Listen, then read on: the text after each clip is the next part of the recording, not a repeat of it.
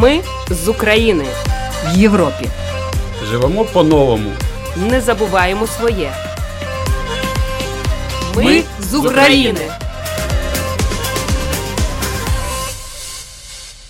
Добрий вечір. В ефірі програма Ми з України. Це програма для тих, хто приїхав до Латвії з України внаслідок російської агресії. Слухайте нас кожної п'ятниці о 20 годині 15 хвилин.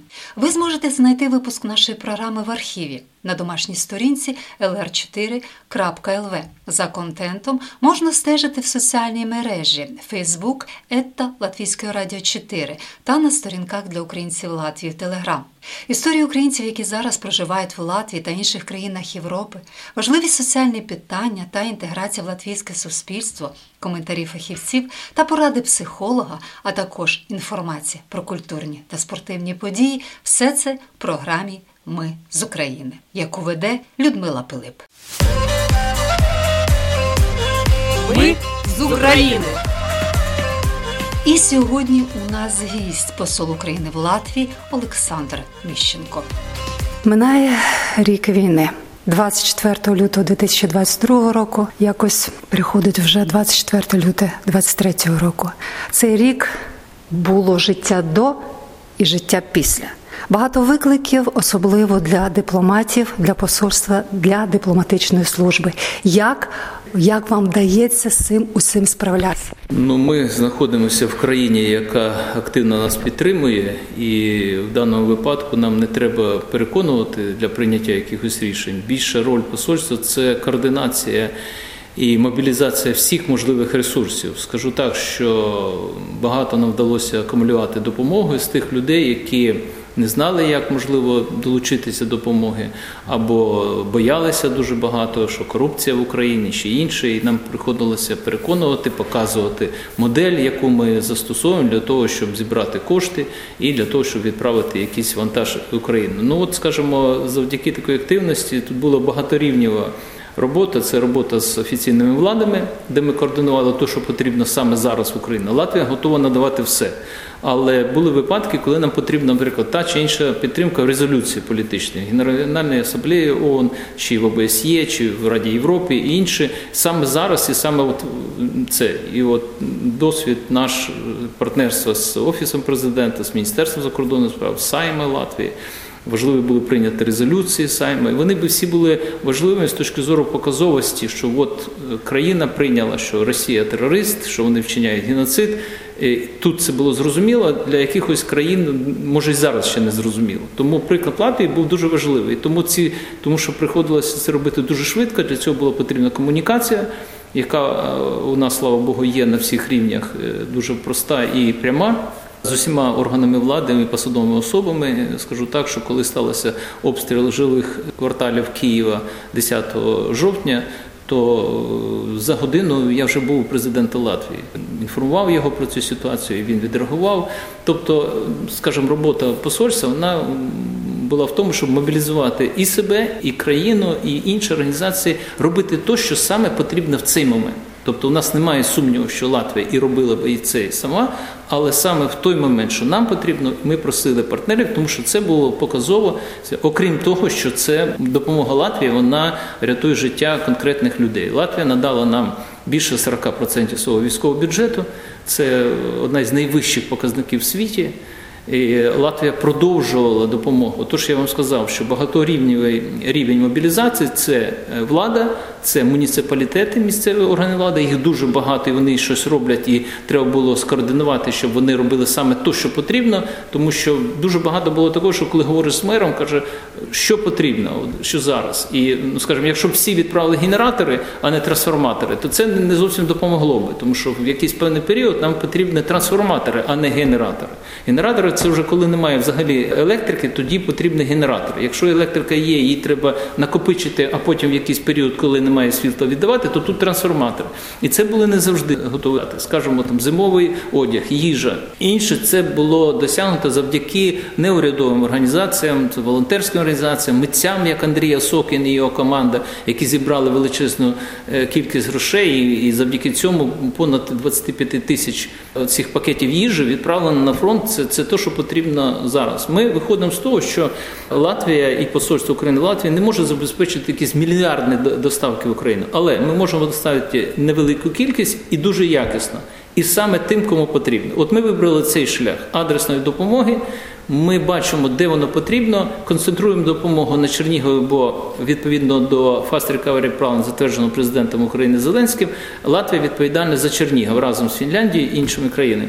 То ми фокусували ту е, зусилля е, всіх органів на Чернігівщину. І от е, візит спікера парламенту Латвії в Київ, а потім в Чернігів показав, наскільки це важливо, тому що коли делегація латвійська прибула в Чернігів, ми були в селі Ягідне, і якраз там перекривали дах будинку, який був куплений ці будівельні матеріали за рахунок латвійської сторони. І ця людина була щаслива бачити спікера парламенту і подякуємо за те, що він робить. Тобто адресна допомога, е, хтось каже, це не важливо. е, Один, два, три це не важливо. От мільярд це важливо. Я вважаю, що можливо, тому що я нещодавно в дописі один мені там критикував, що там 52 квадроцикли на фронт це дуже мало, це краплина в морі. І на що я відповів йому? Якщо зазвичай я не вступаю в ці переговори, тому що не можна задовільнити всіх, але я тут вступив в- в- полеміку, тому що це було треба показати людям, що перемога України складається з маленьких перемог. І я запитав цю людину: якщо цей квадроцикл вивезе з фронту твою дитину або твого батька, або твого найближчого родича, це багато чи мало? То напевно це все для тебе. Це вже ну, другорядно, вже хтось там інший. А от твоє все. Так от кажу, давайте вважати кожного солдата на фронті нашим родичем, нашим сином, нашим батьком, нашим братом. І тоді буде е, завжди багато. Тому ми цінуємо, що робить Латвія. Робиться все на дуже високому рівні.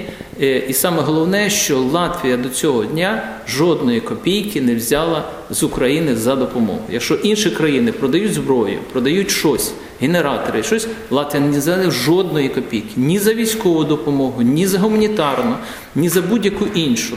Тобто Латвія, яка не є найбагатшою країною, але вона є з великим серцем, це такий елемент емоційний, але вони розуміють ціну всьому і ціну радянської окупації. Тому вони нам це дають, розуміючи, що у нас немає звідки брати.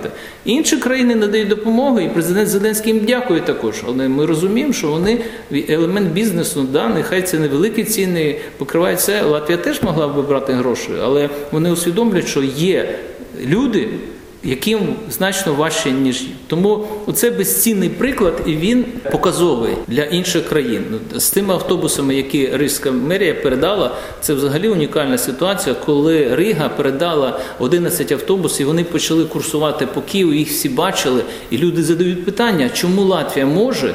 А інші. Ми спеціально зробили такі постери на автобусах, і там що Рига киянам, Латвія Україні. І це вони до сих пір їздять. Я сам був в Києві і неодноразово бачив, мені присилають фото, і люди бачать. І всі задають це питання: а чому ні? От бачите, зараз е, темпери прислали з Фінляндії. Вже якийсь приклад. Е, ну, Вже люди питають, а чому Мадрид не може прислати?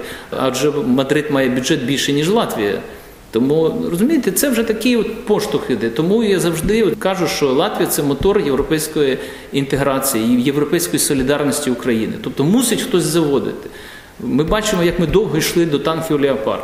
Якби танки Леопард були в Латвії, я знаю, що вони були б вже там давно, як стінгери, які прийшли ще до початку війни. Я сам був в аеропорту, коли прийшли ці стінгери, в 18-й годині я завжди констатую, що вони вже були в аеропорту Бориспіль. А Вони врятували життя багатьом. в тому числі вони врятували в принципі столицю України, тому що напад був на Гостомель.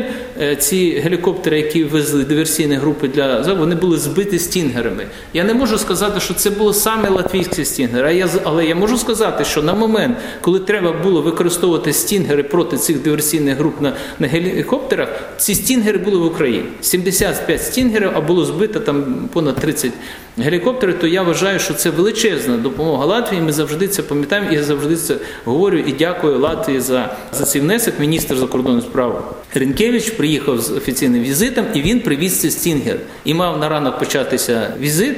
Ми всі були свідками цих е, взривів 4.40, Я пам'ятаю, що я прокинувся, коли були перші вибухи, і важко було зрозуміти, що це таке. Ви були в той момент в Києві. Звичайно, я 11 днів з моменту з 23 і по 7 березня я був в Києві. Тому що я приїхав на візит е, пана Рінкевича, він привіз стінгери. Ми мали е, вручити стінгери зранку 24 числа. А 23-го вночі, от з 23-го стався це напад, і от ми, ми, ми спостерігали це.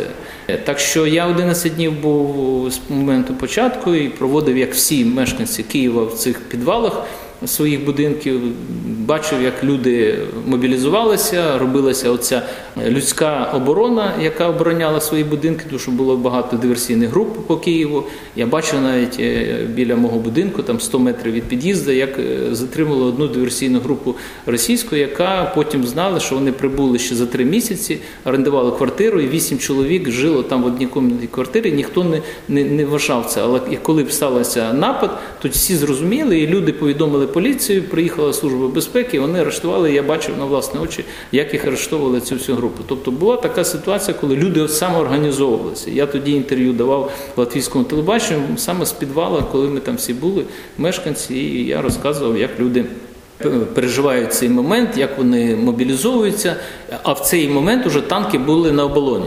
Перший танк зайшов на оболоні. Ми це бачили от по Ютубу, який давив оці наших мирних людей. Так що була ситуація досить складна. Тому ми сьогодні, коли підводимо підсумки, такі попередні, ми говоримо, що це величезна трагедія, що війна йде один рік, і це з іншого ми можемо сказати, що це задоволення, що ми маємо армію, яка, попри всі оцінки, що Київ буде зданий за три дні.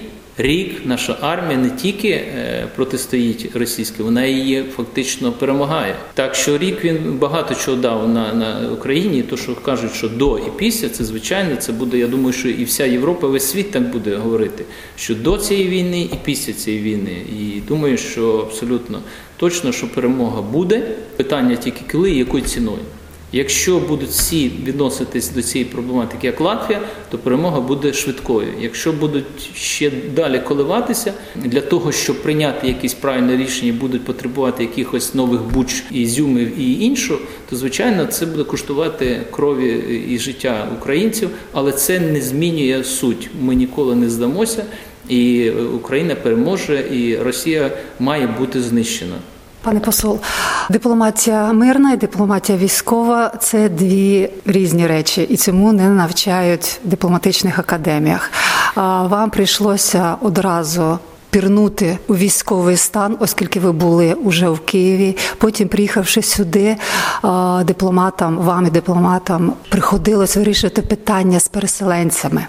І інші були питання, як перелаштовувалось, міняло свою роботу посольство, і ви також. Як ви сам для себе і як о, дипломати українські змінили свою тактику роботи, стиль роботи? Все таки це праця в військовому стані. Роботи стало стало просто значно більше в рази, скажімо, відносно переселенців, які ну ми завжди займалися нашими людьми, які з тих чи інших приємів. Ну, скажімо так, що раптово це змінилося в 100 тисяч раз.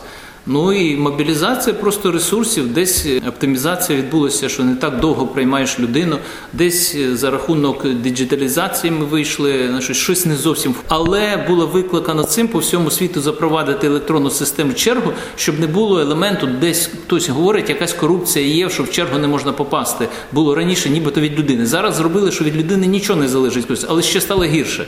Тому що ми зараз не можемо самі вставити нічого, тому що людина відкрита і людина заходить в мережу. Нам мені всі жаліються, що зайнято. Ну дійсно зайнято, і ми нічого з цим не можемо зробити. Ми інколи в якихось випадках ми просто приймаємо людей там поза робочий час, суботу, неділю. Якщо це якась така емердженсі ситуація, ми звичайно йдемо на зустріч, і от, от ці речі більше стали працювати, менше стали спати, менше приділяти собі, ніхто не відпочиває, всі займаються цим. А саме головний принцип, який я сказав в Айвері. Що таке дипломатія військового часу? І коли я зустрічаюся з нашими солдатами пораненими, я їм сказав одну річ: що я працюю так, щоб вам за мене не було соромно. А я нагадую, що ви слухаєте програму Ми з України, яку веде Людмила Пилип. Ми з України. Гість нашої програми посол України в Латвії Олександр Міщенко. Темні часи дуже добре видно світлих людей. От в Латвії хто для вас відкрився по-новому, якраз в цей темний час?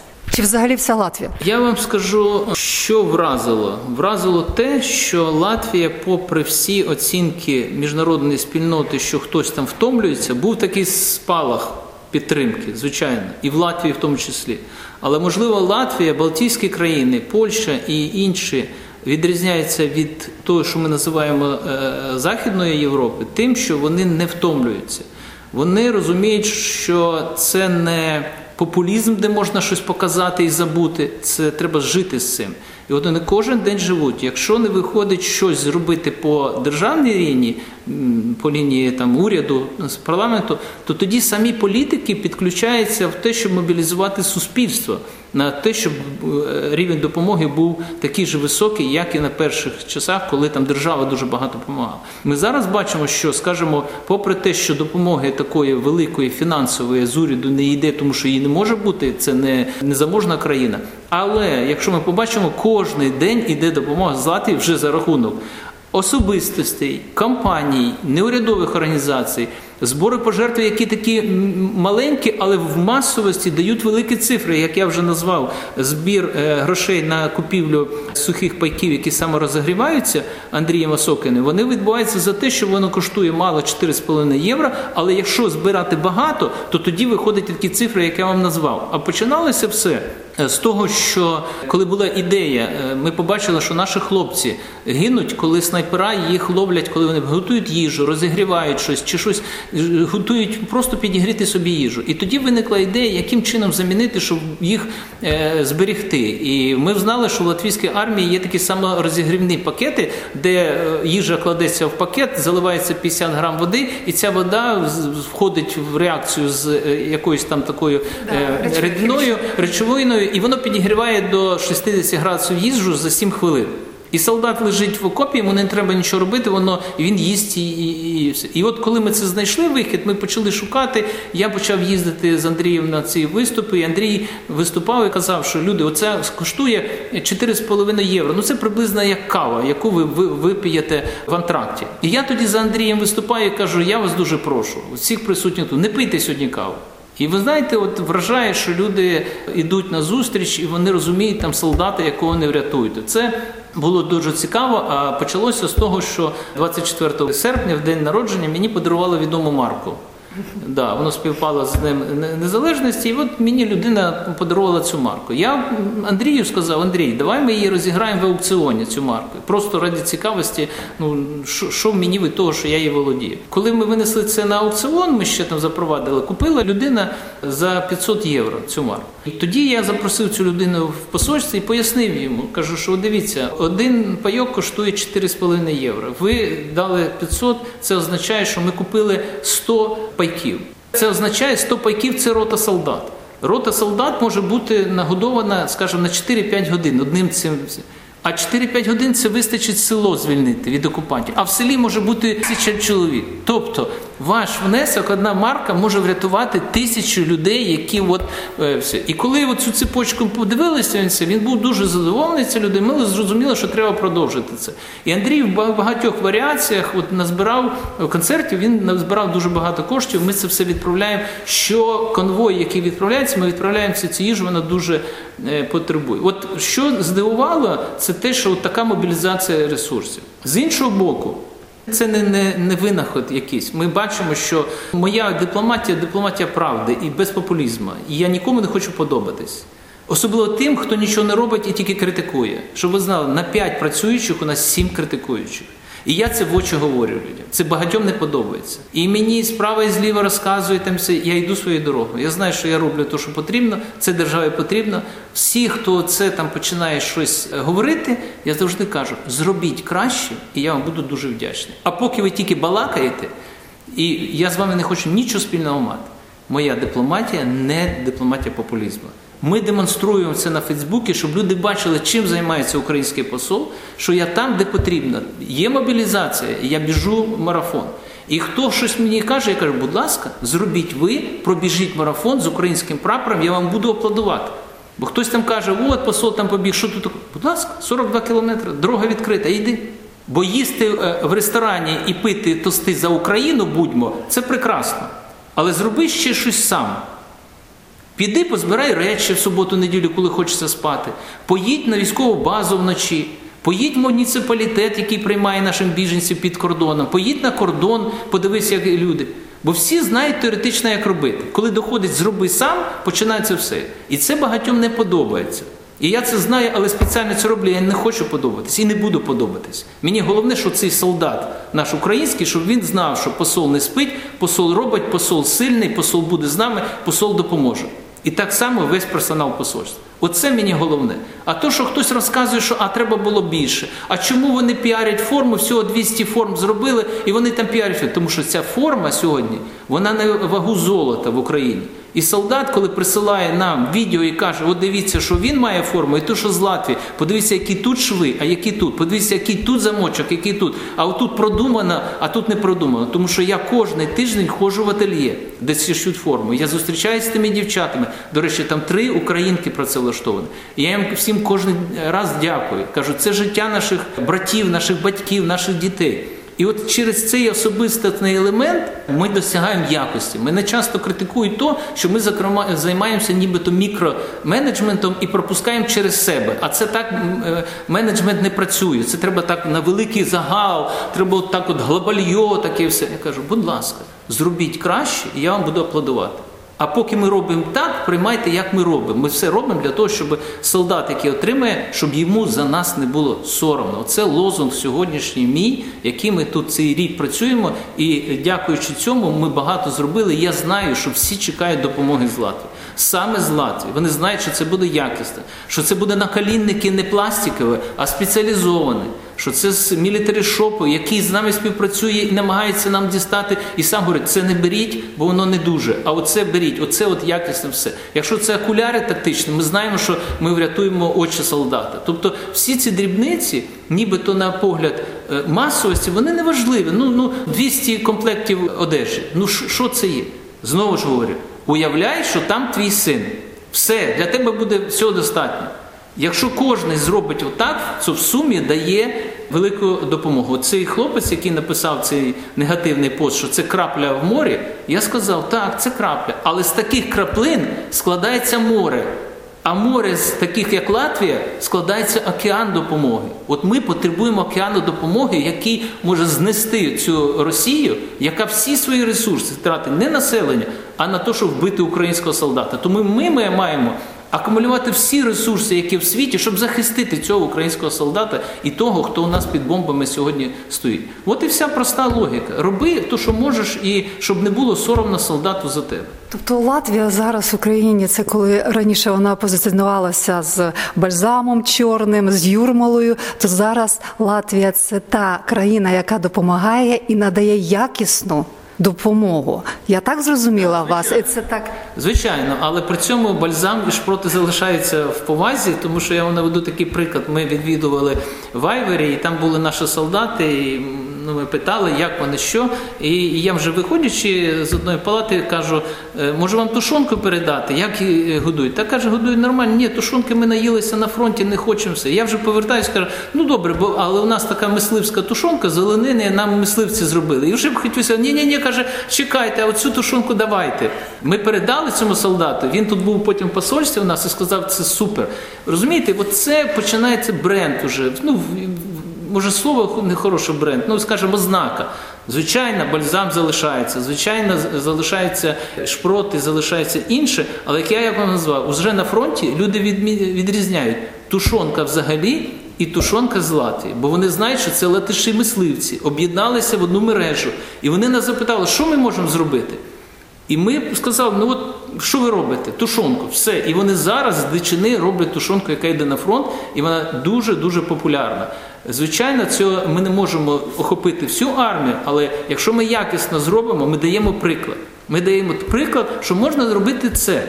Роби щось інше, але якісно, і воно буде е, завжди будуть тобі дякувати, воно потрібне сьогодні. Будь-яка річ, батончики, якісь енерго. Ми відправляємо все, що ми маємо. Я завжди кажу, кожна банка тушонки, яка йде на фронт, кожна свічка, кожний патрон, кожна е, одежа, кожні шкарпетки, якісні шкарпетки. В цьому відношенні е, мене здивувало, що латиші забезпечують якість. Не гониться ніхто за те, щоб більше там, щоб там, але будь-яке. Ні, завжди питають, таке потрібно чи не потрібно. Ну не можна просити все з одного міста. Ми бачимо, що є активні міста, там Рига, звичайно, там Огри, Єлгава. Ну не можна ж їх завжди. Тому я їжджу далі туди, їжджу в Резикне, їжджу в Давгопілс. Я знаю специфіку цих міст, і тим не менш ми знаходимо завжди там підтримку. І разом з тим ми починаємо задавати питання і там місцевим владам. і Ми знаємо їхню позицію, ми знаємо їхні відношення, ми знаємо їхнє тяготіння до е, радянського союзу, деяких з них. І ми через такі зустрічі переконуємо, що це неправильний хибний шлях, і можливо завдяки цьому деякі е, зміни відбуваються, і все менше менше цієї вати, як називається в народі, вона присутня і чи впливає. І багато людей змінюють позицію. Я вам скажу навіть росіяни. Вони дуже дуже багато місцеві росіяни, які тут живуть, які набули громадянства, вони намагаються реалізувати якусь сатисфакцію, отримати і їм соромно за за країну свого громадянства попереднього чи походження, яка сьогодні вчинює такі звірства. І ці люди вноски внески роблять в Common Ground, допомагають цьому центру для того, щоб вони там могли допомагати українським дітям. Все, тобто, це мені здається, всіх навіть з темних робить трошки світлішими або відсіює, що теж дуже добре. Ми чітко знаємо, хто є хто. От зараз мені здається, війна в Україні вона вичистила. То середовище, яке було, то, що називається ні туди, ні сюди, вже є чітко ті проросійські, і це дуже добре. Ми знаємо тепер, хто вони. І ті, хто коливався, відійшли, вони побачили, що не можна з цим режимом нічого думати. Якщо ми пояснили, розумна людина завжди прийме правильне рішення. Якщо ти бачиш, що рішення не приймається, і все далі кричать, що в Росії краще, і все, у мене завжди два два питання: або це ідіоти, в що я не вірю, сьогодні людина не може бути ідіотом, або це люди, які заангажовані, тобто по своїм або переконанням або по своєму діяльності вони підкуплені були, або хабарі отримали, або були на гачку КГБ ФСБ, і вони роблять те, що їм кажуть їхні е, володарі їхніх думок зараз. Тому це теж дуже добре бачити, хто є. А пане посол, час вашої каденції завершується. Яке ви бачите все-таки своє майбутнє найближче? Ну про це ніхто ніколи не говорить. Е, яке майбутнє. Ну, але мріють. Ви знаєте, я не мрію. У мене вже немає мрії з такої, якою я приходив 29 років та назад в МЗС. Е, чим далі працюєш, тим більше ти вже не то, що там прагнеш чогось. Ти хочеш зберегти те, що є, і використати те, що в мене. Якщо мій досвід буде потрібний значить мені робота знайдеться. Якщо мій досвід не буде потрібний, я знайду себе в іншому місці. Я так я не переживаю за це. Мені хотілося б, щоб у нас е, в дипломатії вона була більше прагматичною, менше показовою. Але між тим і тим є межа, як я вам сказав, дехто вважає, що, що посольство дає, що це якась е, елемент, е, ну скажімо, такої штучної якоїсь агітації. Мені штучна агітація не потрібна. Я самодостатня людина. Мені достатньо того, що я раніше не вів Фейсбук, скажімо, до воєнний період я його не дуже вів. Моє особисте життя як посла, це моє особисте. Моя робота була на це. Але коли війна і коли кожен сьогодні щось значить і важливо, я вирішив, що це дуже потрібно і став його робити. Моя діяльність там кожен зможе зайти, побачити, чим живе український посол, особливо зараз в період війни. Тому моя е, думка така, що зараз дуже важливо, щоб були патріоти України при дипломатії професіонали справи і порядні люди.